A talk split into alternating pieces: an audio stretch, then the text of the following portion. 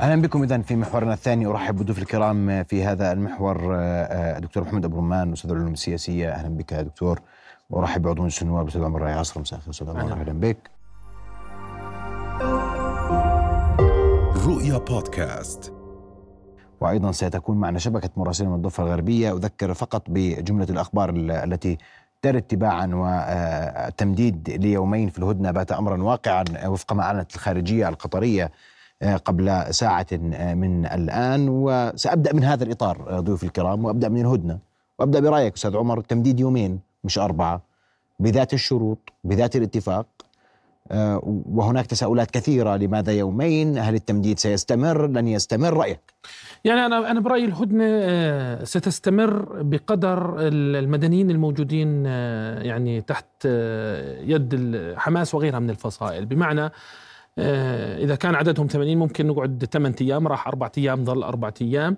الآن حماس وافقت على أنه الهدنة تستمر على قاعدة واحد مقابل ثلاثة. في أخبار بتحكي أنه حماس اشترطت واحد مقابل عشرة. ويقال أنه الوسطاء ربما المصري والقطري والأمريكي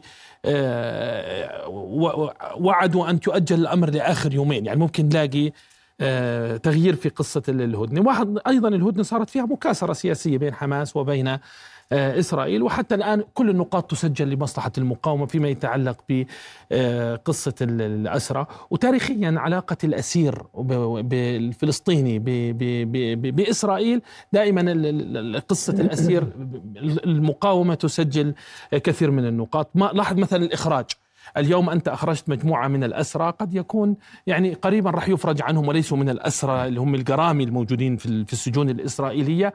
ومع ذلك الفلسطيني مسيس تلقى هذه الإشارة في رام الله والبيرة والقدس واحتفل بهم وأعطاهم إشارات النصر. هذا نوع من المكاسرة السياسية والتسييس. لذلك أنا بتوقع الهدنة تستمر بقدر وجود وبقاء المدنيين. هذه رغبة أمريكية حقيقية وهي التي تفرض إيقاعها على الإسرائيلي. حماس تتحكم بذلك تدرك ذلك. تدرك يعني قديش إسرائيل بحاجة لهذا الأمر كم يضغط عليها. وبالتالي أنا دائما بحكي المعركة بين حماس وبين إسرائيل جزء منها ليس بالضربة القاضية حتى الآن جزء منها بالنقاط زي الملاكمة. 7 أكتوبر كان قريب من الضربة القاضية أخذوا نقاط. في بعض المفاصل في نقاط قصة الهدنة هي نقاط لمصلحة المقاومة. لا زالت المقاومة تسجل فيها نقاط. ردة الفعل الإسرائيلية أثناء الهدنة بعد الهدنة مش قادرة تتصلب. واضح جدا أن نتنياها بالنهاية بنصاع لبعض الاشتراطات اللي بتيجي من حماس. لكن أنا بتقدير الهدنة ستستمر حتى ينتهي عدد المدنيين عند حماس.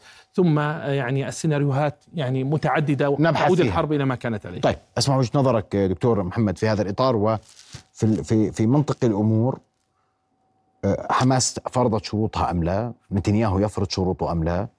واذا صح التعبير مكاسرة، إذا صح التعبير لعبة لعبة المفاوضات اليوم من يتقنها أكثر وإلى تتجه تتجه الأمور اليوم يعني حتى الوسيط القطري والمصري يتدخل في تفاصيل كثيرة لتمرير الأمور.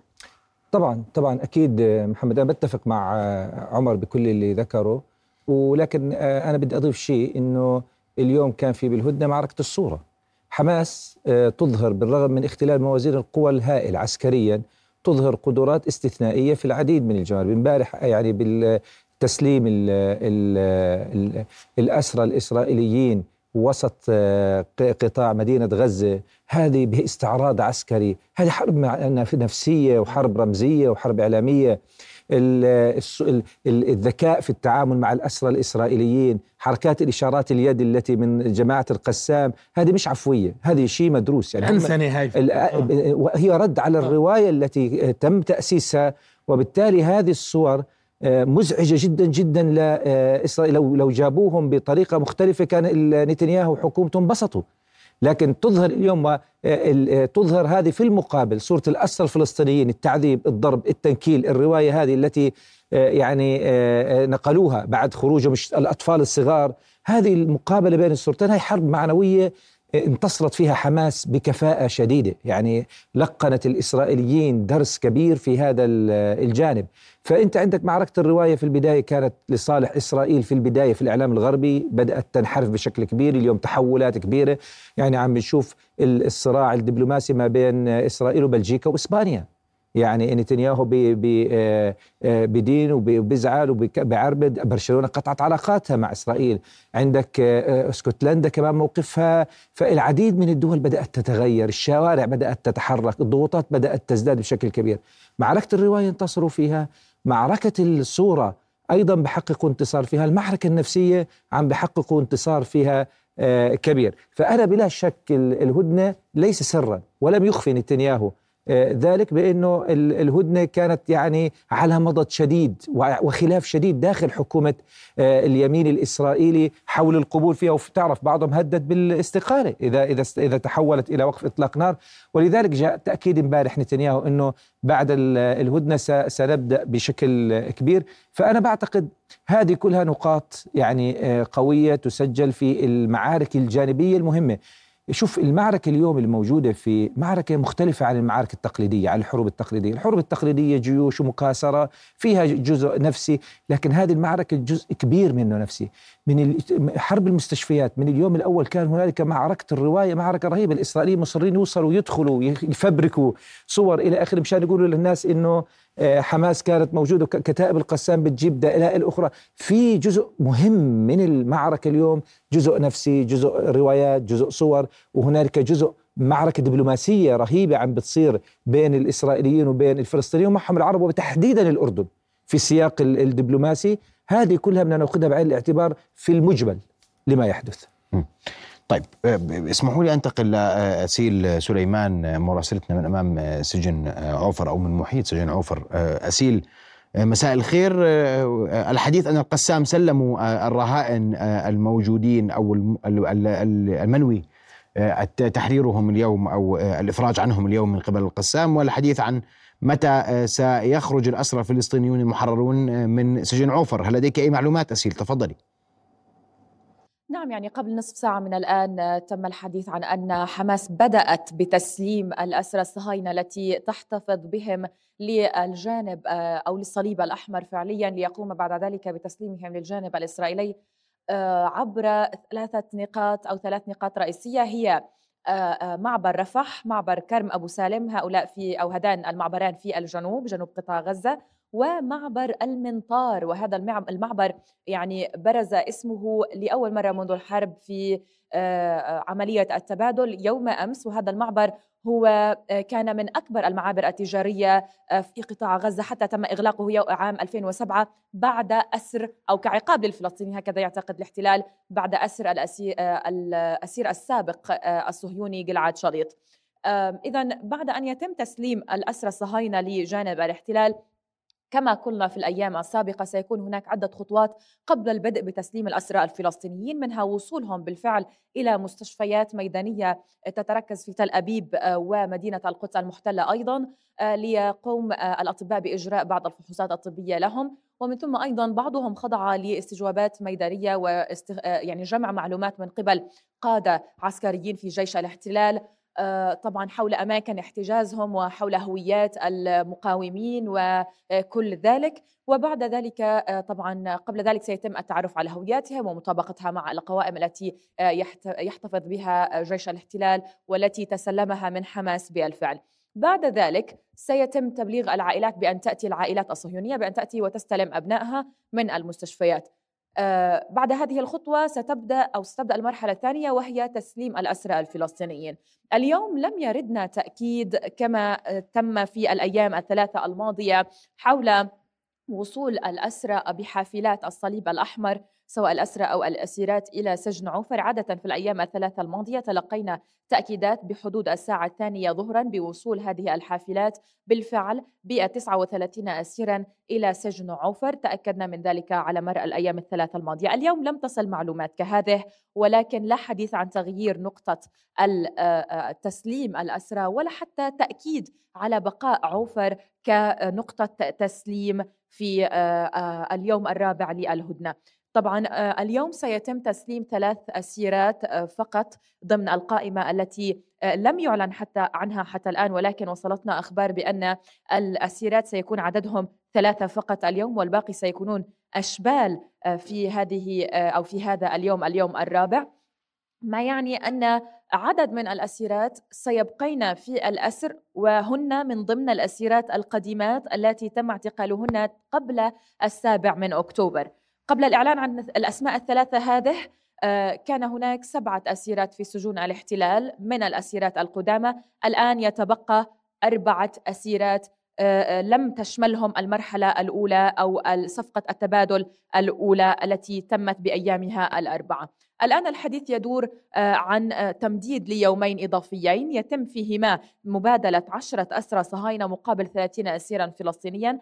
حركة حماس قالت إنها مستعدة لمبادلة الأسرى الجنود ولكن حكومة الاحتلال تعلم أن لذلك ثمنا أعلى وأغلى وسيتضمن شروطا أكثر تعقيدا من التي مرت في الأيام الأربعة التي تمت اليوم.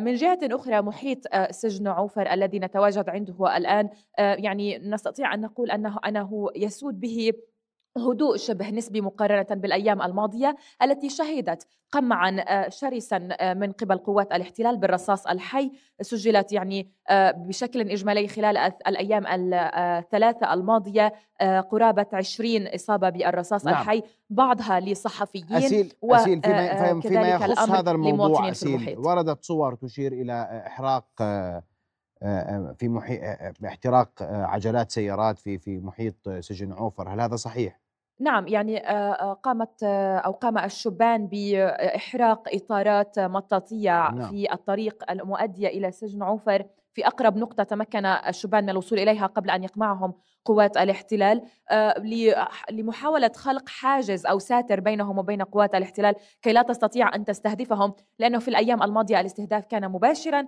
وكان بالرصاص الحي وكما ذكرنا سجلت عدة إصابات بالرصاص الحي كلها لأطفال مع العلم أنه لم تكن مواجهات قد اندلعت لا يوم أمس ولا في اليومين الذي قبله. كانت قوات الاحتلال فقط تفتعل هذه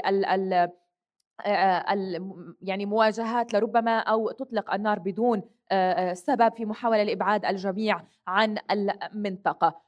أيضا الاستقبال اليوم لهؤلاء الاسرى سيكون في ساحة مجمع رام الله الترويحي. من المتوقع أن يكون الاستقبال في تلك المنطقة. في حال لم تقم قوات الاحتلال بعرقلة الأمور. نعم. خاصة أنها قامت قبل قليل أو قبل ساعات باستدعاء عدد من أهالي الأسرى المنوئة الإفراج عنهم إلى ساحة سجن عوفر وبلغتهم بأنها ستقوم بتسليمهم أبنائهم وهذا ما لم يحصل في الأيام الثلاثة الماضية.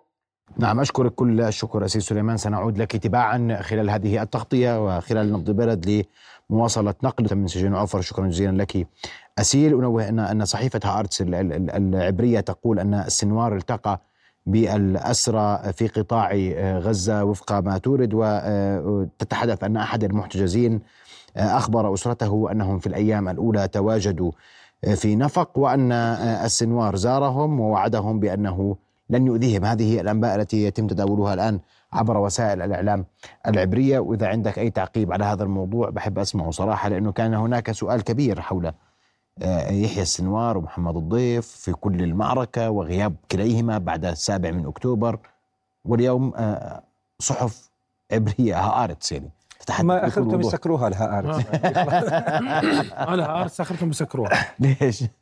ارتس نشرت آه. أشياء مهمة جدا.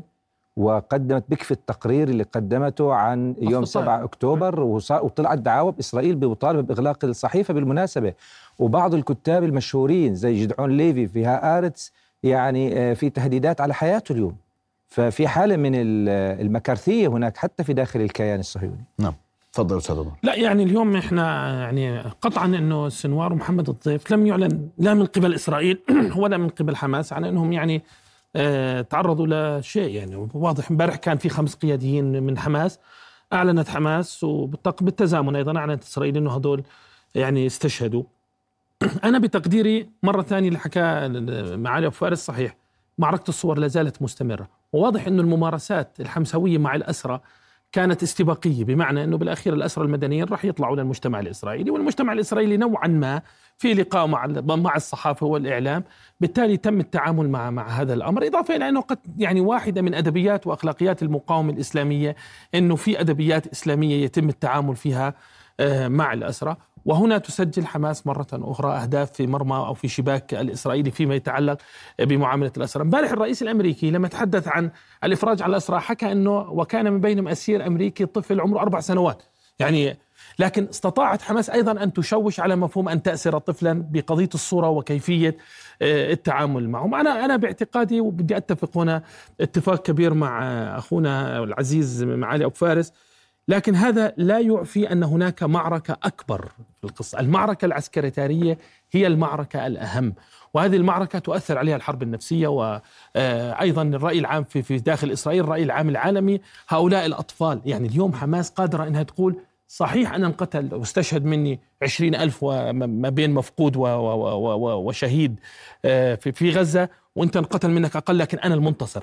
هذه المقاربة النفسية صحيحة. يعني يعني الآن يتم وهناك قابلية لدى الجمهور الفلسطيني والجمهور العربي لأن يقبلوا هذه المقاربة على اعتبار أن أحيانا ليست في كل المعارك قصة الصمود تحسم المعركة. ليست في كل المعارك آه، قصة قديش أنا بأذيك خاصة إنه أن تقتل جندي إسرائيلي كانت أحيانا حلم يعني عند الثورات الفلسطينية في كثير من الأحيان. فربما هذا يفسر نعم. آه، مثل هذا السلوك لكن هذا لا يمنع أن موازين القوى لا زالت ستلعب دور رئيسي في المعركة. أنا جايك على القادم. بدي أجيك يعني على القادم لكن أنوه أن أن الصليب الأحمر يؤكد تسلمه أحد عشر من آه، آه، الأسرى أسرى يوم الأخير نعم أحد عشر أسيرا. اسمح لي أنتقل للخليل سريعا وأرجع لك لأنه بدي بدي أسمع منك. كانت بعد. سأعود لك بعد أن أتوجه لمحمد العدم من الخليل معنا مباشرة مراسلنا محمد العدم. محمد مساء الخير. أبرز ما لديك محمد تفضل. محمد تسمعني؟ أسمعك. تفضل محمد أبرز ما لديك. نعم يعني حالة من الترقب آه، تعيشها عائلات الأسرى في محافظة الخيل بشكل كبير مع إعلان الاتفاق بإتمام الدفعة الرابعة. حتى الآن لم تخرج القائمة النهائية لكن هناك أمل كبير لدى الكثير من عائلات الأسرى الأطفال في المحافظة بوجود أسماء أبنائهم مدرجة ضمن القائمة. سنتحدث قليلا عن أسرى محافظة الخيل وبالتحديد عن عائلاتهم بعد ورود أسمائهم في القوائم خلال الأيام الثلاثة الماضية. آه، العائلات هنا تتلقى اتصالات كما باقي عائلات الأسرى من ضباط المخابرات المخابرات الإسرائيلية آه، رسائل تهديدية يقومون بنقلها إلى أهالي الأسرى يقومون بالاتصال بوالدة أو والد الأسير يخبروهم بشروط وقيود في حال تم إجراء أي مراسم لاستقبال ابنهم.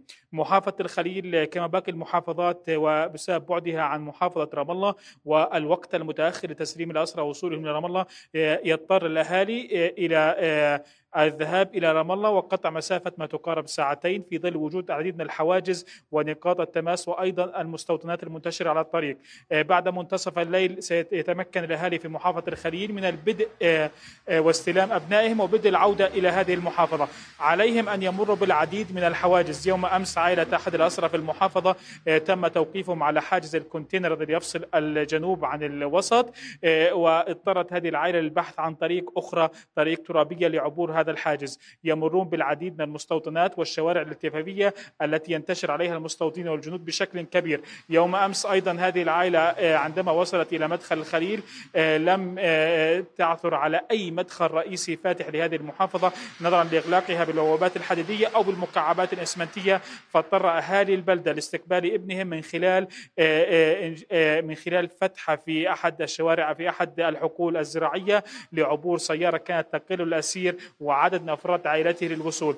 ضباط المخابرات يقومون بالاتصال بعائلة الأسرة قبل الإعلان عن أسمائهم.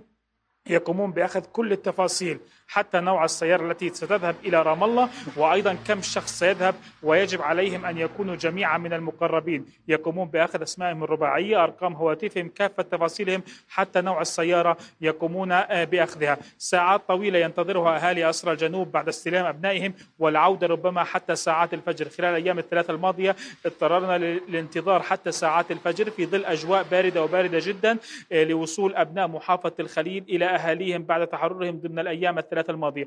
اليوم ربما الأمور أسوأ نظرا لحالة الجو الباردة جدا وجدا في محافظة الخليل. ننتظر القائمة النهائية التي ستصدر ومن المتوقع أن يكون فيها عدد من أبناء المحافظة.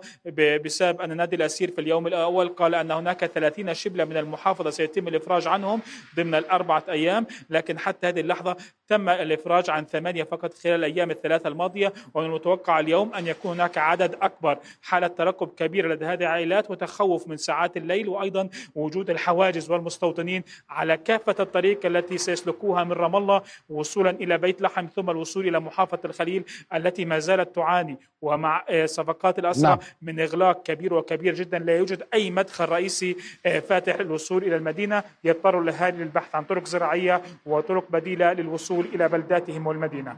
أشكرك كل الشكر محمد العدم. كنت معنا مباشرة من الخليل. نعود لك محمد في حال كان لك أو لديك أي أي أي جديد. معنيك تفضل. كنت تحدث عن نفس النقطة. بشكل سريع فقط بدي أكد اللي حكاه عمر لكن في نقطة مهمة جديد تحديدا يحيى السنوار جزء من المعركة الرمزية. صحيح. أعلنوا بالبداية قادة الكيان إنه راح يجيبوه راح يقتلوه أو يجيبوه ذليلا. وبالتالي التخفي الشديد من قبل يحيى السنوار والضيف هذا جزء من الأبعاد الرمزية لهي المعركة، قلت لك هذه المعركة مثل ما حكى عمر بالضبط، هاي المعركة مش معركة عسكرية، مش معركة تحسم بالبعد العسكري والبعد، هذه معركة فيها أبعاد إعلامية، أبعاد رمزية، أبعاد دبلوماسية، وبالتالي أنا بفهم الاختفاء الشديد لأنه أنت مش بس الإسرائيليين بيراقبوا قاعدين والأمريكان أعلنوا حماس منظمة إرهابية والأوروبيين عم بيساعدوا الفرنسيين عم بيساعدوا والكل عم بيساعد. وبالتالي هم عارفين إنه إسرائيل بدها تأخذ صورة نصر. وأحد إحدى آه، صور النصر قتل أو آه، أسر آه، السنوار أو محمد ضيف أو القيادات البارزة في حماس. وعليه أنت تقرأ أن ما يحدث اليوم هو انتصار آخر يعني امنيا صحيح. نعم. امنيا صحيح, صحيح. طيب أنا اظني معك واسمح لي بدي أتطرق لجانب آخر حتى تكتمل الصورة في في موضوع تسليم الأسرى والمحتجزين لدى الاحتلال. واليوم آه، في في حديث كبير عن خطاب الدولة الأردنية منذ بداية الأزمة حتى اليوم وهل هناك من نية لتغيير الخطاب ان صح التعبير شوف خليني أميز بين مسألتين الخطاب السياسي الدبلوماسي والخطاب الإعلامي. الخطاب الدبلوماسي الأردني تفوق على نفسه بدرجة كبيرة جدا. هنالك تألق في الخطاب الدبلوماسي الأردني، هنالك خطاب يقدم بشكل مميز قوي فاعل غير مسبوق وأنا بعتقد هذا الخطاب نقطة تحول في الدبلوماسية الأردنية يا محمد. نقطة تحول لأنه أنت ارجع للسنوات الماضية كلها كم مرة صار في صراع بين حماس وإسرائيل؟ هل وصل الخطاب الدبلوماسي الأردني في أي مرحلة من المراحل السابقة إلى ما وصل إليه هذه المرحلة؟ أنا بقول لك أنا شخصيا أعتقد أن الأردن اليوم يخوض المعركة الدبلوماسية على الجبهة الفلسطينية صحيح وفي مرات كثيرة ممكن تخربط أنت مين وزير خارجية فلسطين ومين الناطق باسم أهل غزة ما بين وزير الخارجية الأردني وما بين الإخوان الأشقاء الفلسطينيين. هي معركة واحدة. فأنا على الصعيد الدبلوماسي بعتقد أنه خطابنا الدبلوماسي قفز قفزة كبيرة مهمة جدا وكسر نظريات مهمة جدا. كسر نظريات سياسية كانت سابقا ترى بإنه التيار اللي إحنا بنسميه التيار المتخوف. التيار المحافظ المتحفظ اللي كان يرى أن الأردن كيان وظيفي والأردن علاقته بإسرائيل مهمة ولا نريد أن نجازف ولا نريد أن نتهور ولا نريد هذا التيار موجود جوا الدولة وموجود في الأوساط السياسية. ال ال ال ال ال الخطاب الجديد الذي قاده جلالة الملك وترجم وزير الخارجية قطع مع هذه النظرية بشكل كبير وهذه مهمة للمرحلة القادمة مهمة جدا للمرحلة القادمة لأنها تعكس تحول في الإدراك الاستراتيجي الأردني للعلاقة مع إسرائيل وتحول في الإدراك الاستراتيجي الأردني لقضية مآلات عملية السلام. اليوم في حديث عن إطلاق حل الدولتين مرة ثانية. بس الأردن بيقول لهم يا إخوان ما بدنا نرجع نحكي حل الدولتين حل الدولتين قبل ما نشوف على الأرض ماذا تقصدون بحل الدولتين. ما بدنا نرجع للبروسيس مرة ثانية فاللي صار كثير مهم الفترة الماضية وتيار آخر في مقابل التيار المتخوف والمخوف اللي لسه مبني على عقلية قديمة تقليدية عندنا تيار مشكك ومتشكك. تيار يرى إنه الأردن يا إما إنه مش صادق في هذه القضية يا إنه الأردن لن يصل الأردن طرد أول دولة طردت السفير الإسرائيلي أو قالت له ترجعش. مش هيك؟ الأردن أعلن توقع أعلن عدم توقيع الاتفاقية. الأردن يتحدث عن إعلان حرب في حال صار تهجير قسري. الأردن صار قرار قرار الجمعية العامة للأمم المتحدة لجن جنون الكيان الإسرائيلي بعديها. الأردن كان له الدور الكبير يا محمد. في إعلان في صياغة بيان قمة العربية الإسلامية اللي تحدث عن إدخال المساعدات عنوان. أنا ما بحكي هذا الحكي بس مشان أقول شو هو الدور الأردني ولا بدي أوصفه بس أنا بدي أقول لك ليش الأردن أخذ هذا الموقف؟ لماذا أخذ الأردن هذا الموقف؟ أخذ الأردن هذا الموقف لأن هنالك تحولا مهما في رؤية الأردن للمرحلة الحالية والمرحلة القادمة ولمصادر التهديد المرتبطة فيها. هل يمكن أن هنالك مساحات كان يمكن أن نغطيها في خطابنا الدبلوماسي وفي حركتنا الدبلوماسية لم نغطيها وخسرنا نعم. أكيد. أنا أنا الأردن مفترض أنه يكون له دور كبير جدا في العديد من الوساطات اللي صارت وفي مجالات الدور الإقليمي وفي آه، ال... لكن أنت لاحظ قبل طوفان الأقصى وقبل العدوان على غزة وين شو كان النقاش في الأردن؟ حول تراجع الدور الإقليمي. مش هيك وحول ال- الأردن وفقدان الأوراق. اليوم الدبلوماسي الخطاب الدبلوماسي الأردني اللي بدقق يا إخوان للأمانة الخطاب الدبلوماسي الأردني هي الرواية الأكثر ذكاء اللي, اللي بتبنوها الأوروبيين المعارضين للعدوان. طيب. الغربيين بتعود لا بس أقول لك شغلة. آه. هذا لا ينفي بأي حال من الأحوال أمرين. الأمر الأول أن هناك مساحات لابد استكمالها في الاستدارة الدبلوماسية إنجاز التعبير لأنه المرحلة القادمة الحرب ما انتهت الحرب داخلة على مراحل جديدة أخطر. الأمر الثاني وهو المهم أيضا الإعلاء الخطاب الإعلامي لا يواكب الخطاب الدبلوماسي إحنا اعلاميا ما زلنا في الأردن نقطة ضعفنا كعب اخيل آه، الأردن في في الدبلوماسية خطابنا الإعلامي. هلأ تلفزيوناتنا وإعلامنا وصحفنا آه، تقدم وحاولوا يغطوا مساحة صحيح لكن مش هذا دور الإعلام فقط. دور الإعلام إنك تقوم بعملية آه، تقديم وتأطير الخطاب الدبلوماسي. تقديم رواية كويس.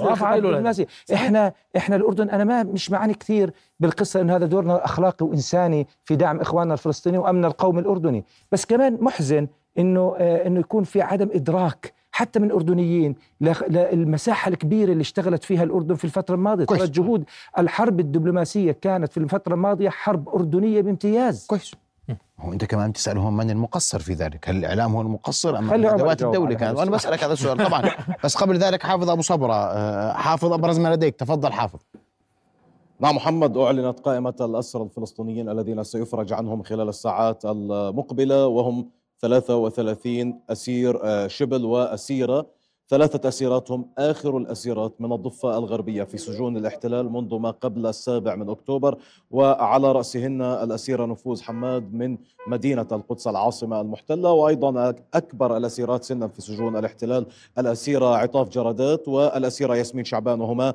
من السيلة الحارثية ومن الجلمة في محافظة جنين شمال الضفة الغربية. من ضمن الأسرى آه، سبعة مقدسيين مع الأسيرة نفوس حماد وخمس أسرى من جنين مع الأسيرتين جردات وشعبان. ثلاثة أسرى من محافظة نابلس وأسير من قلقيلية عدد من الأسرى المتبقين من محافظات رام الله والبيرة وبيت لحم والخليل وسط وجنوب الضفة الغربية. قبل لحظات أيضا أعلن عن أن الصليب الأحمر تسلم الأسرى الأحد عشر من المستوطنين لدى المقاومة الفلسطينية وتسلم معهم ستة من الأسرى التايلانديين الذين يفرج عنهم آه، آه، تفرج عنهم المقاومة وفقا لجهود آه، دبلوماسية متعددة الأطراف وتدخلات إيرانية وفقا لما قيل مع بداية أيام التهدئة يوم الجمعة الماضي. الحديث يدور عن أن القسام لا زال لديه 90 أسير من المدنيين ويقول بأنه جاهز لاستكمال آه، آه، أيام التهدئة وفقا لما أعلن عن أن هناك يومين إضافيين غد وبعد غد سيفرج آه، مقابلهما القسام عن آه، آه، عشرين من الأسرى المدنيين في المقابل. سيكون هناك إفراج عن 60 أسير فلسطيني وعدم تبقي أي أسيرة من أسرى أو من أسيرات الضفة الغربية من ضمن القائمة الأولية التي أعلنت قبل بدء هذه التهدئة يعني أن 60 أسيرا من الأشبال سيتحررون خلال اليومين المقبلين.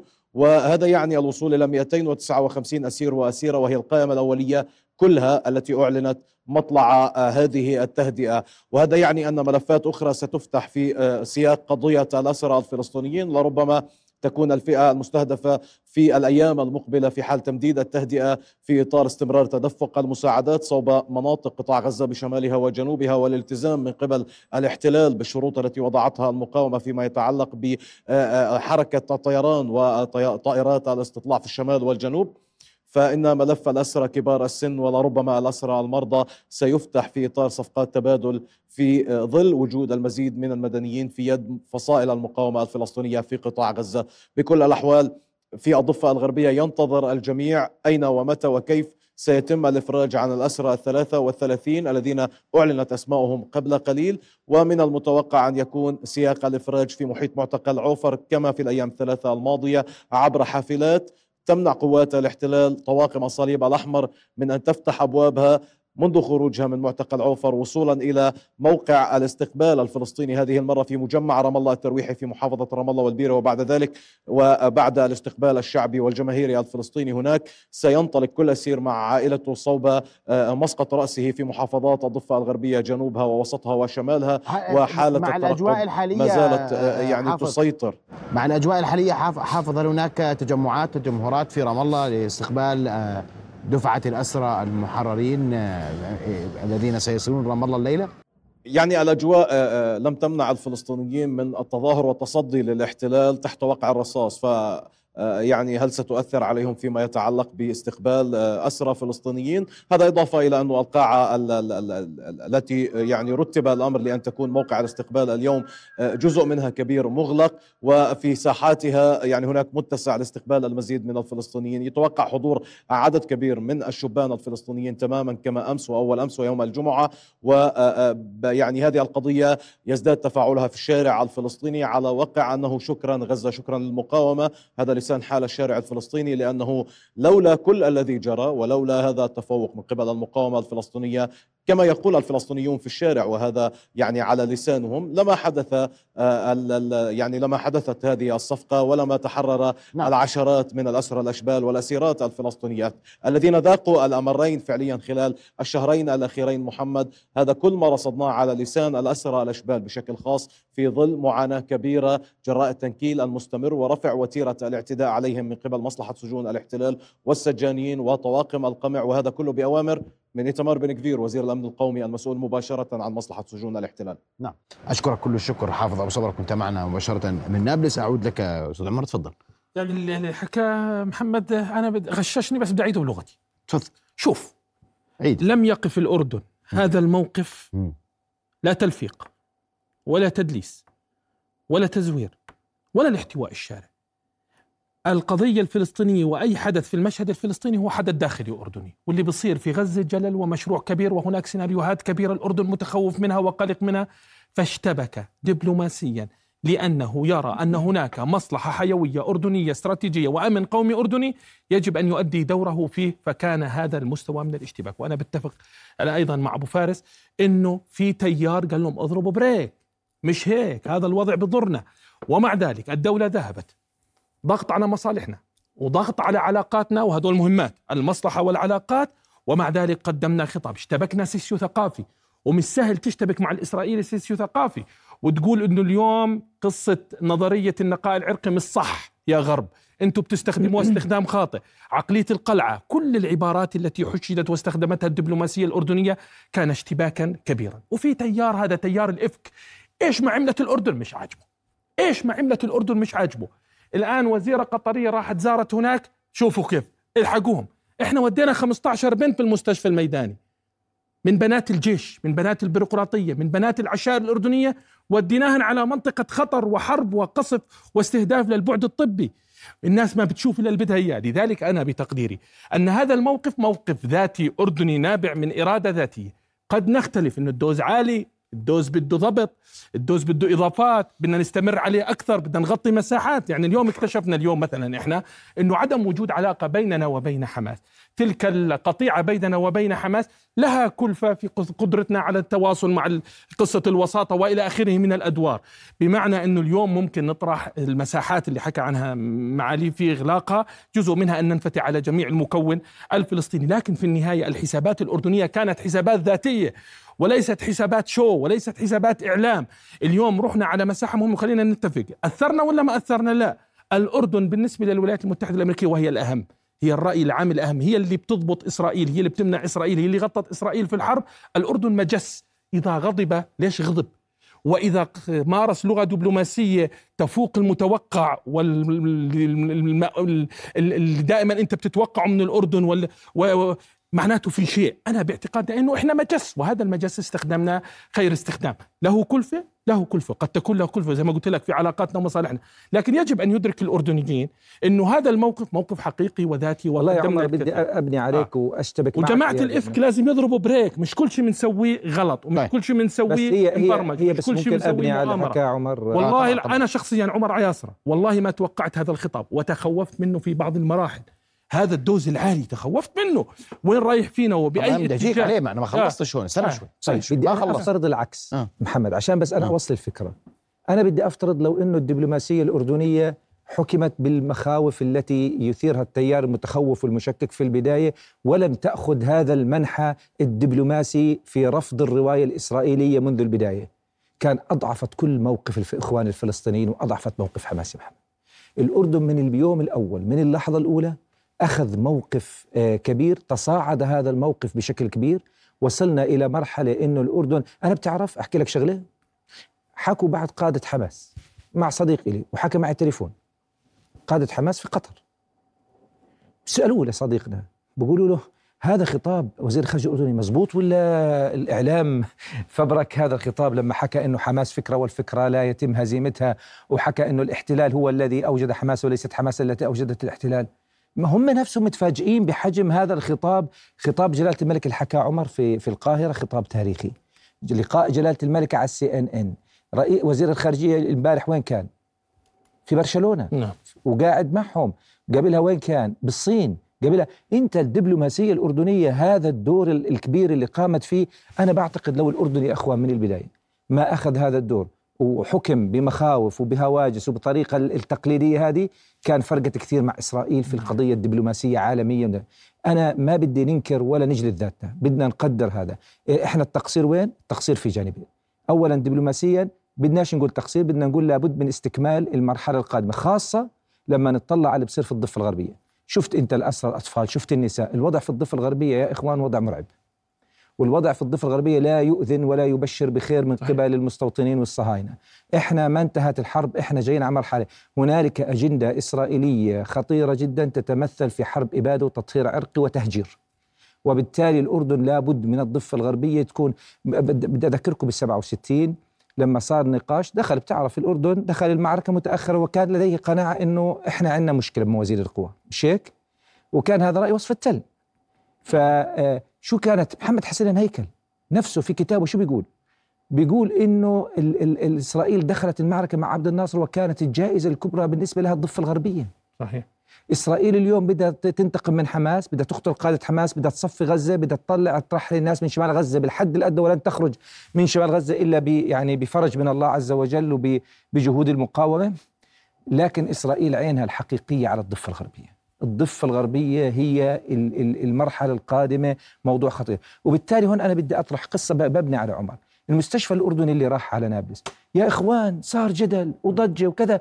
مين مين المشكلة؟ منا إحنا. قبل ما تبعت المستشفى يا أخي وضح للناس اعلاميا. أنا إحنا قصة التقينا- ثانية عم نعرف نسوق أنفسنا التق... التقينا إحنا التقينا بشباب من الضفة الغربية شباب معهد السياسة والمجتمع سوينا لقاء زوم مغلق مع قيادات شبابية في الضفة الغربية على مرتين. الشباب بيقولوا بيقولوا يا إخوان الجهد الأردني مبارك ومقدر لكن في البداية الكل تخوف صارت طلعت الإشاعات وشفت واحد طلع من أمريكا صار يقول لك أكياس شو أكفان الموتى. آه. طيب قال يا أخي واحد من الموجودين قال يا إخوان طب ما كنتوا بتقدروا إنه أنتم السلطة الفلسطينية قبل ما تودوا المستشفى الميداني تستبقوا ذلك برواية إعلامية بتغطية إعلامية؟ إحنا عندنا مشكلة كبيرة في روايتنا الإعلامية. كويس. ولذلك أنا أنا بدعو اليوم بوزارة الخارجية أنا بدعو عندك آه، آه، آه، ال- الأخ سفيان القضاء. الناطق. بس دقيقه شوي. مش. عندك بدك يا شو محمد بدك غرفة عمليات. طيب. بوزارة الخارجية مع الإعلام الأردني ينشغل على الرسالة الإعلامية ما بيزبط الإعلام يضل يلحق ويعبي فراغات. بدك تحط الإعلام على الطاولة مع- معلش ويشتغل معه عشان نتفق سفيان لحاله بيقدرش كمان أنا بقول لك سفيان اليوم مش عمليات في. وزاره الخارجية. يرد علينا إحنا كإعلام محلي ولا يرد على الاعلام الغربي. ولا يرتب تصريحاته ولا ي- يعني والله في مؤسسات أخرى في الدولة لازم تشتغل. لذلك بدك بصراحة. غرفة عمليات. ماشي. أعطيني الإعلام يا أخوي عشان هذا حكي عن الإعلام. آه لأنه بس, رمى عليك الإعلام. بس اسمع لا ما أنا شو حل لا رمى عليه يا أخي هذا عنده حصانة. أنا ما عندي لا بس بس في نقطة مهمة جدا. قل لي. أيضا هذا الخطاب الدبلوماسي محمد يجعلنا أيضا أقوياء على الطاولة في السيناريوهات القادمة. 100% اليوم هذا الاشتباك بهذا الشكل أوعى تفكر إنه عفو وأنا بتقديري أنه جلالة الملك عنده حس راداري في قصة السيناريوهات على فكرة لن تعود الأمور إلى ما قبل 7 أكتوبر. ولن تستطيع إسرائيل أن تقضي على حماس. في سيناريوهات قادمة في المنطقة متعددة الأطراف. والضفة الغربية وضعها خطير. إحنا ودينا لهم جزء من مخزون القمح محمد. الضفة الغربية بأعيننا. أهل الضفة الغربية مكبرين عقلهم على فكرة. كل نادي الأسير بيحكوا إن المعتقلين لحد الآن من 7 أكتوبر 3150 بيحكي الآن لأول مرة إسرائيل من زمان من, من 2000 من أيام ياسر عرفات بيقصفوا بالطيارة جنين والخليل بمعنى بس أهل الضفة مكبرين عقلهم مسيسين وفاهمين وفي مشروع. هذا المشروع يمس امننا ولذلك موقفنا ذاتي. أنا اللي بدي أوصل لك إياه اوصل للجمهور الأردني إنه هذا الموقف نابع من أنه أشقاء. والأطفال اللي بيموتوا بيستشهدوا يعز علينا. أطفالنا. وعندنا انفعالات وأطفالنا. لكن الملف الفلسطيني ملف أردني. طقه بجنين الأردن بتتأثر. حاله في غزة إحنا بنتأثر. لذلك اشتباكنا مش مصطنع. اشتباكنا حقيقة وجماعة الإفك اللي موقفين. كل شيء لا مش صحيح في مؤامرة في لف ودوران في كذا كذا وحوام.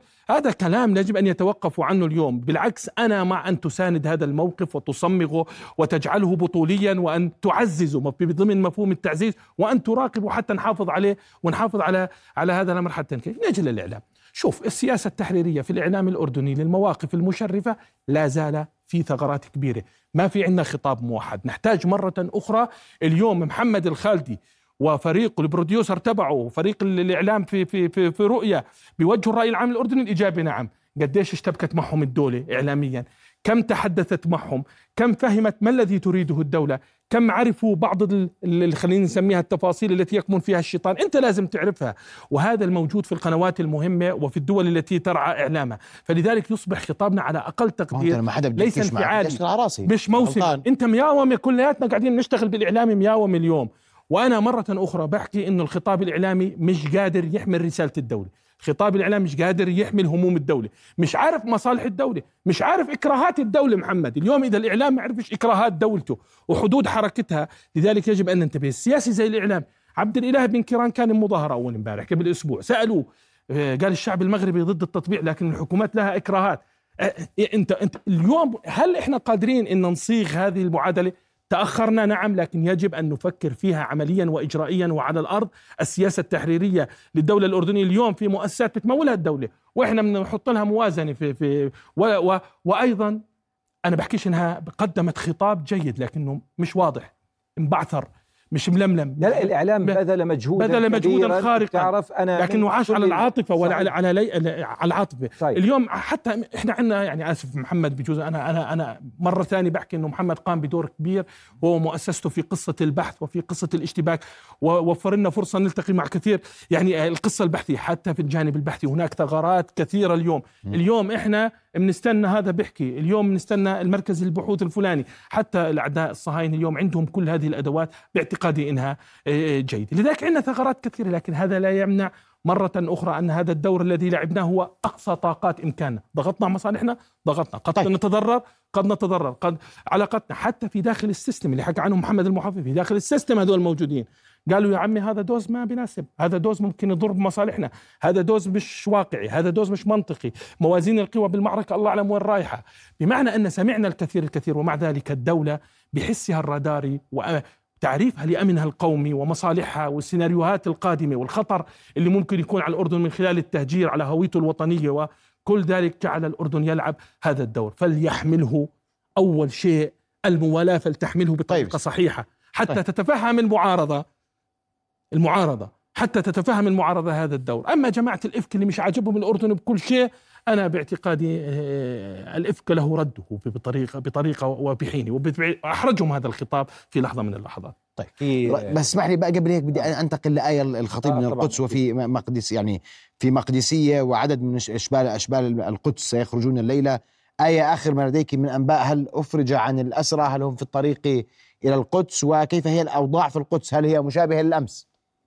نعم بكل تأكيد الاحتلال بدأ باعتداءاته على الأحياء المقدسية مع اقتراب موعد تحرر الأسرى المقدسيين من سجون الاحتلال.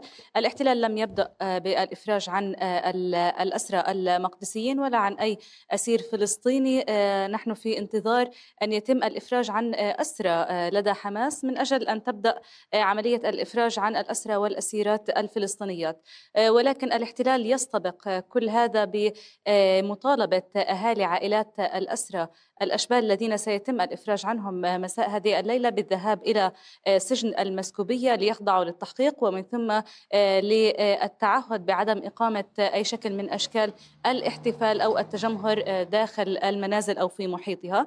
من بين من سيتم الإفراج عنهم مساء هذه الليلة الطفلة آه، نفوذ آه، حماد 15 عاما والتي كان من المفترض أن يتم الإفراج عنها آه، ضمن اليوم الثاني من صفقة تحرير الأسرى ولكن الاحتلال وبعد أن طالب والدها بالذهاب للمسكوبية وخضع للتحقيق لساعات طوال عاد إلى منزله منتصف الليل دون ابنته. ومن ثم تم نقل نفوذ إلى المشفى. لم يسمح الاحتلال للمحامين ولا لوالد الأسيرة نفوذ من الذهاب والاطمئنان عليها. وصباح هذا اليوم قام الاحتلال بإعادة الطفلة نفوذ إلى سجن الدامون من جديد. يعني لنتخيل آه، ما يجري مع هذه الطفلة. هي متعبة. آه، اضطرت للذهاب والعودة مرتين في البوسطة وفي هذا البرد الشديد. نحن نتخيل آه، مركبة من حديد حتى المقاعد من حديد وهي تذهب وتعود مرتين. الأسرى الكبار لا يتحملون هذا آه، الوضع. فما بالكم في آه، طفلة آه، صغيرة وبكل أحوال كانت في المشفى؟ نعم. الاحتلال حاكم الطفلة نفوذ ب 12 عاما رغم أنها آه، لا تبلغ من العمر 16 آه، عاما. وطوال الفترة الماضية ووزير الأمن الاحتلال القومي أتمار بنغفير والمستوطنين يحاولون ألا أن يضغطوا على حكومة الاحتلال كي لا يتم الإفراج عن نفوذ. بكل الأحوال نحن نتوقع أن يتم الإفراج عنها مساء هذه الليلة حيث بدأ الاحتلال الآن اقتحاماته لمنزل نفوذ ولباقي الأسرى. ولكن أود التنويه إلى أن الاحتلال ابتكر ابتكر آه، طريقة جديدة وحرب نفسية جديدة في مدينة القدس بحيث قام للمرة الثانية باستدعاء عائلات إلى المسكوبية وكانوا يتوقعون أن يتم الإفراج عن أطفالهم ولكن آه، في نهاية المطاف قال لهم الاحتلال بأنه آه، لا لن يتم الإفراج عنهم. يعني هذه هي حرب نفسية جديدة يتبعها الاحتلال في مدينة القدس. عدا عن نعم. الاعتداءات والاقتحامات للمنازل ومنع الطواقم الصحفية من تغطية هذه الأحداث. أشكرك كل الشكر آية الخطيب كنت معنا مباشرة من القدس بانتظار وصول الأسرى المحررين إلى منازل ذويهم وأعود لك دكتور محمد وأبدأ في المعاهدات قبل المعاهدات آه. آه، نصف دقيقة محمد تفضل اللي حكته آه، آية, آية. واللي حكوه مراسلينكم مهم جدا. مهم جدا آه، جزء رئيسي من المعركة اليوم هي معركة هذه الرواية قديش في ناس كانوا يعرفوا عن الأطفال الاسرى والنساء الاسرى وحجم المعاناة والتعذيب. الاحتلال بيمارس حرب نفسية هذه حرب حرب همجية هذه حرب يعني هو احتلال في نهاية اليوم بصادر الحرية بصادر الكرامه أنا بتمنى بتمنى بشكل كبير إنه هذه الجوانب الإنسانية المهمة اللي أنتم سويتوها واللي غيركم سووها من الإعلام العربي أن تترجم إلى اللغات الأخرى. وان تنقل انه هذه جزء من المهمة كبيرة جدا. نعم. هذه عامل ضاغط مهم جدا على الحكومات في العالم وحكومة الاسرائيل الان نيجي على المعاهدات أنا بدي أجاوبك بطريقة مختلفة. وحكى امبارح رئيس الوزراء وقبله ايمن حكى والاخره آه، معالي وزير الخارجية. أنا اللي بدي أحكيه كالتالي.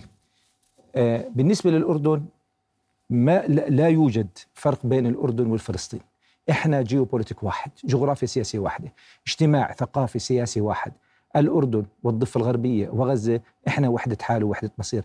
قدر الجغرافيا وقدر المجتمع وقدر التاريخ وضعنا جميعا بنفس البوتقة. المسافة اللي حكاها عمر في البداية أنا بدي أحكي لك إياها. المسافة بين عمان وليس الضفة الغربية عمان والضفة الغربية وغزة المسافة صفر. بالنسبة لنا هذه معركتنا إحنا هذه قضيتنا إحنا. ولكن إحنا في الجانب الإعلامي عندنا مشكلة في التعبير عن أنفسنا دائما. اليوم نيجي على المعاهدات. المسألة بالنسبة للأردن أوقف الأردن الكهرباء والطاقة الطاقة والمياه. والماء. النوايا. و آه، أوقفناها ولا آه، عملنا هولد؟ إلى إلى شوف آه, آه. ما أنت اوقفتها آه. أوقفتها إلى حين إنه تتغير المعطيات اللي موجودة. كويس. وكنا واضحين. منعت السفير الإسرائيلي يجي. شوف في الآخر أنا متأكد أن المعيار الوحيد بالنسبة للأردن أو معيارين الرئيسية بالنسبة للأردن في التعامل مع الكيان الإسرائيلي م. لا خوف ولا تواطؤ ولا تملق.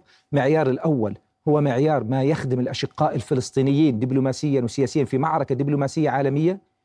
والمعيار الثاني الأمن القومي الأردني في التعامل مع هذه القضية. هدول المعيارين هم اللي بيحكموا موقف الأردن من المعاهدات والاتفاقيات. محمد والشارع الأردني لازم يعرف؟ أنا بدي أحكي لك في شيء اسمه موازين قوى في شيء اسمه لعبة دبلوماسية في العالم. يا أخي أنا أنا بالعكس أنا واحد من الناس وأنا متأكد أكثر منك. يعني شفت الهجمة اللي على أيمن الصفدي في يدعوت آه، أحرنوت وفي إسرائيل اليوم. الهجمة على جلالة الملك بالمناسبة الهجمة على جلالة الملكه صحيح. يعني هذا بالنسبة هذه المعركة مؤذية أكثر لهم ما إنك أنت تأخذ موقف بدك تحكي لغة بفهمها العالم. بدك تحكي لغة تضغط على الإسرائيليين في المستشفى الميداني بدك تضغط على الإسرائيليين في إنزال المساعدات في في آه، في غزة عبر الطيران. بدك اللغة بدك عشان العالم يسمع لك وينصت لك أنت بحاجة إنك تستخدم أدواتك. يا أخي خلينا نحكي بصراحة أكثر بهذا الموضوع إخواننا اللي يعني اللي بيروحوا وراء لغة العواطف أكثر. أردوغان كيف موقفه في هذه الحرب قبل وبعد الانتخابات التركية الأخيرة؟ في تغير كبير ولا ما في تغير كبير؟ إيران وحزب الله وإلى آخره اللي كان يعول عليهم الدخول في المعركة في مرحلة معينة. قرروا عدم الدخول بالمعركة لأسباب استراتيجية وجيوبوليتيك ومصالح ولا لا؟ في الآخر هذه الدول بتدرس المسألة بمنطق العلاقات الدولية والمصالح الدولية. أنت الأردن بالنسبة لنا مثل ما حكيت في البداية إحنا بالنسبة لنا الموضوع الفلسطيني مش موضوع خارجي موضوع داخل الأردن. تستخدم دكتور ما جاوبني الأدوات الدبلوماسية. كل هذا بجاوب انت أنت بتجاوبني دبلوماسيا لا لا لا كل أنا أنا أنت بتجاوبني دبلوماسيا. أنا بسألك سؤال بالعكس هل معاهدة السلام اللي اللي تناقشها اللجنة القانونية النيابية اليوم بطلب من رئيس مجلس النواب مش هيك؟ أنتم بتناقشوها بهذا السبب؟ نعم لجنة قانونية نعم صح لجنة قانونية. بتضحك انت. أنا محمد كمل عشان لا لا لا استنى شوي. سألك سؤال. اللي بجاوبه بتقول لي ما والغاز لا لا لا بتجاوبني بدبلوماسيه أنا قلت لك بتجاوبني بس بدبلوماسية. أنا بحاول أبين محمد م. بحاول أبين م. للرأي العام الأردني. ما هي الأسس التي يتم بناء عليها اتخاذ القرار؟ هذه مهمة. في في في في ABC العلوم السياسية في التحليل القرار السياسي. م. أنت ماشي الآن الأردن وزير الخارجية حكى كلام واضح. أظن أول مرة يذكر هذا الكلام. قال هذه المعاهدة بالنسبة لنا اوراق يعلوها الغبار. هل الأردن مصلحته اليوم يلغي معاهدة السلام؟ أنا بقول لك في مرحلة معينة قد تكون مصلحة الأردن إلغاء معاهدة السلام. إذا معاهدة امبارح رئيس الوزراء شو حكى؟ حكى كلام مهم. إذا بدنا نشوف على القهوة قال إنه إحنا اعتبرنا سنعتبر أي محاولة تهجير قسري إخلال جوهري بالتزامات إسرائيل في معاهدة السلام. أنت ماسك أوراقك عم تشتغل فيها مع الإسرائيليين. أنا اليوم بدي أعرف شو اللي بيخدم الفلسطينيين أكثر محمد؟ قضية القدس شو اللي بيخدم الفلسطينيين أكثر؟ قضية المساعدات شو اللي بيخدم الفلسطينيين أكثر؟ كويس. المعركة الدبلوماسية العالمية شو بيخدم الإسرائيليين أكثر؟ مرات كثير حلو إنك تروح تأخذ مواقف مثل اللي أخذناها في الفترة الماضية وتصعدنا فيها. أنت لاحظ الخطاب ما كان مرة واحدة الخطاب الأردني من البداية بنفس الوتيرة. آخر شيء أنا صرت أسمع خطاب أردني آآ آآ تجاوز كثيرا جدا. كثير من الخطابات لا يوجد كويس. خطاب آخر له.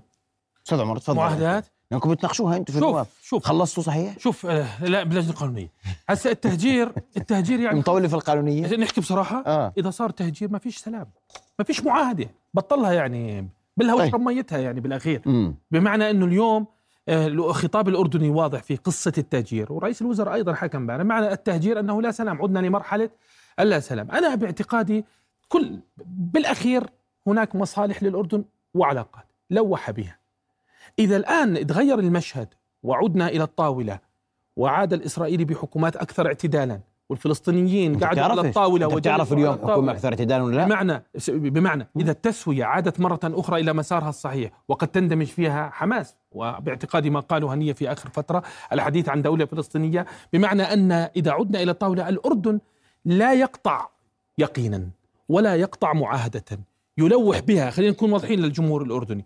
وهذا التلويح مهم وهذا التلويح إشارة للأمريكي أنه ما تقوم به إسرائيل أوصلنا للحديث عن نقض هذه المعادة وهي واحدة من كبريات منجزات الإدارة الأمريكية. اليوم إحنا بنحكي بهذا الاتجاه. هسه محمد إذا بدنا نلمح أنه هذا للتخويف والترهيب ما المانع؟ ممكن تكون تلويح مش معنى إني أنا بدي أقطع العلاقات، اليوم مجرد عرضها على مجلس النواب ونراجع بعض بنودها ومراجعة بعض الاتفاقات وغازنا بنقدر نوفره، كل هذا جزء من الكلف. خلينا نحكي بصراحة. جزء من الكلف الكبيرة التي تتحملها الدولة في علاقتها مع الحليف الاستراتيجي الأهم الأمريكي الذي يقدم المساعدات الأكبر للدولة الأردنية. ومع ذلك الأردن تضغط على هذه المصالح والمنافع وتضغط على هذه العلاقة وتلوح بكل ذلك. لكن هل معنى ذلك أن نقطع العلاقة ننهي المعاهدة؟ كملت الحرب بعد يومين بكرة يصير تهجير وإن شاء الله ما بصير تهجير ومش راح يصير تهجير. صار تهجير ما فيش داعي لاتفاقية وادي عرب. انتهت اتفاقية وادي عرب لأن القضية الفلسطينية ستصفى. لكن الأردن اليوم بيستخدم كل أدواته. أنا بس بطالب مرة أخرى ألا نصغر أكتافنا حتى حينما نتحدث عن مثل هذه المقاربات الضخمة. نقض اتفاقية وادي عربة قرار مش سهل.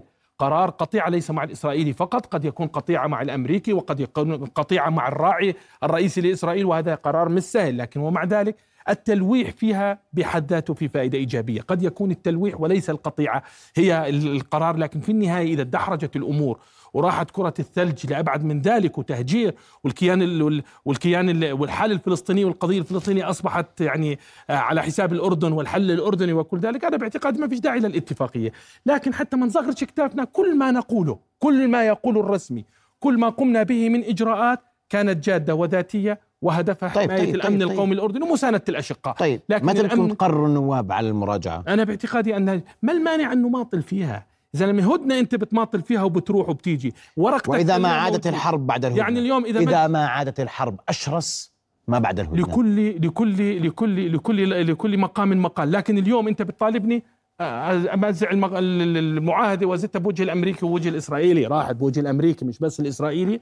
خليها سلولي بتشور خليها شوي شوي خليها خطوة خطوة. خلينا اليوم طيب. نستخدم كل أدواتنا تستعجلوش علينا. لكن أحيانا بعض الأسئلة تطرح من باب التشكيك بالمصداقية. شوف قد لا ننهي المعاهدة قد لا ننهي المعاهدة لكن التلويح بها بضرب ألارم حقيقي عند الإدارة الأمريكية الأردني المعتدل الذي يريد السلام. اليوم بقول لك كل اللي بتقوم في إسرائيل بدمر كل أنت شايف الأمور رايحة هدنة مستمرة ولا ممكن تعود للتأزيم؟ وللعدوان. في غزة. آه. لا أنا أنا ميال إلى أنه آه الإسرائيلي لم يرمم ردعه وبالتالي سيعود إلى المعركة. وما يجري الآن في قصة الهدنة هي وأنا باعتقادي أنه حماس مدركة لهذا الأمر. الهدنة مفيدة لحماس أيضا لترميم بعض الجراح وإعادة عسكرتاريا لكن المعركة لم تنتهي لم تنتهي بحال الأحوال. حتى لو صار هدنة دائمة ولم تسمح إسرائيل بدخول كيس شميمته على غزة نحن أمام معركة. اليوم حماس تريد حلا. وإسرائيل تريد حلا والإقليم يريد حلا. وفي معطيات جديدة قد تحس قد يعني تؤثر في كل ذلك. هل يبقى اليمين حاكم؟ هل تبقى حماس بعقلها النضالي فقط؟ أم سيظهر العقل السياسي والتكييش السياسي لكل مشهد ولكل حرب؟ أين دور باقي المكون الفلسطيني؟ أقصد هنا فتح والسلطة ومنظمة التحرير الإقليم مصر أمريكا. يعني كل هذا الصداع موجود هذا؟ حركته سيظهر في في عند الطاولة طيب. التسوية. أسمع رأيك دكتور وأنا بدي أحكي بكل وضوح وصراحة كمان في هذا الإطار عن ما هو قادم المشهد القادم مهم. والتحذيرات كلها اليوم تنصب في إنه ما بعد حماس ليس امرا سهلا لا على الأمريكي ولا على الاحتلال. وهناك كثير من التساؤلات اليوم. قد إيه معنا وقت عشان؟ خذ راحتك. طيب. كويس هيك؟ لا ممتاز. آه. شوف خلينا الصبح آه أنا اللي حكاه عمر 100% صحيح. آه للأسف الشديد أنا أتوقع عشان إحنا كمان ما نأخذ فترة الهدنة وكأنه نهاية المعركة. لا يا إخوان الكيان الإسرائيلي في مأزق وفي أزمة شديدة وبالنسبة له لم يحقق ما أراد من نتائج فإسرائيل بالنسبة لها ستعود آه، بشكل بربري همجي في عدوانها على غزة للأسف. ستعود. ستعود بالتأكيد ستعود. أنا ما بحب نقرأ الأمور كما هي. م. وستعود مثل ما حكى امبارح للأسف آه، نتنياهو. ستعود بشكل قوي همجي بربري تنتقم بدرجة أكبر. تريد أن تلغي أي انتصار تحقق عبر الصور في الهدنة اللي ساوته حماس. صحيح. هنالك مزاودات. أخطر شيء في أي سياسات في العالم المزاودات. في إسرائيل اليوم الذي يحكم إسرائيل هي المزاودات. الكيان الإسرائيلي ما بين اليمين الديني الصهيوني الديني وما بين نتنياهو وما بين جانتس وما بين المؤسسة العسكرية اللي بدها ترجع بدها تتأرلق كرامتها وبالتالي المعركة لم تنتهي في الأمد القريب. للأسف الشديد أنا متأكد أنه المشروع الصهيوني الإسرائيلي رح يستمر لفترة ورح تكون في كلف إنسانية كبيرة على للأسف الشديد على آه، غزة وربما تمضي إسرائيل في تراوغ الآن لكنها ربما تمضي في في آه، المشروع تبعها اللي هو مشروع التهجير القسري أو الطوعي. ومثل ما حكى عمر أنا بعتقد المعادلة الإقليمية مهمة جدا. المعادلة الإقليمية بدنا نفهم شو هي مواقف الدول الحقيقية وشو مواقفها تحت الطاولة. لأنه في مواقف تحت الطاولة؟ طبعا أكيد في مواقف تحت الطاولة لمين؟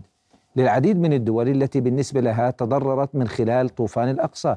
هنالك تصور أنا بدي أذكرك بس قبل طوفان الأقصى.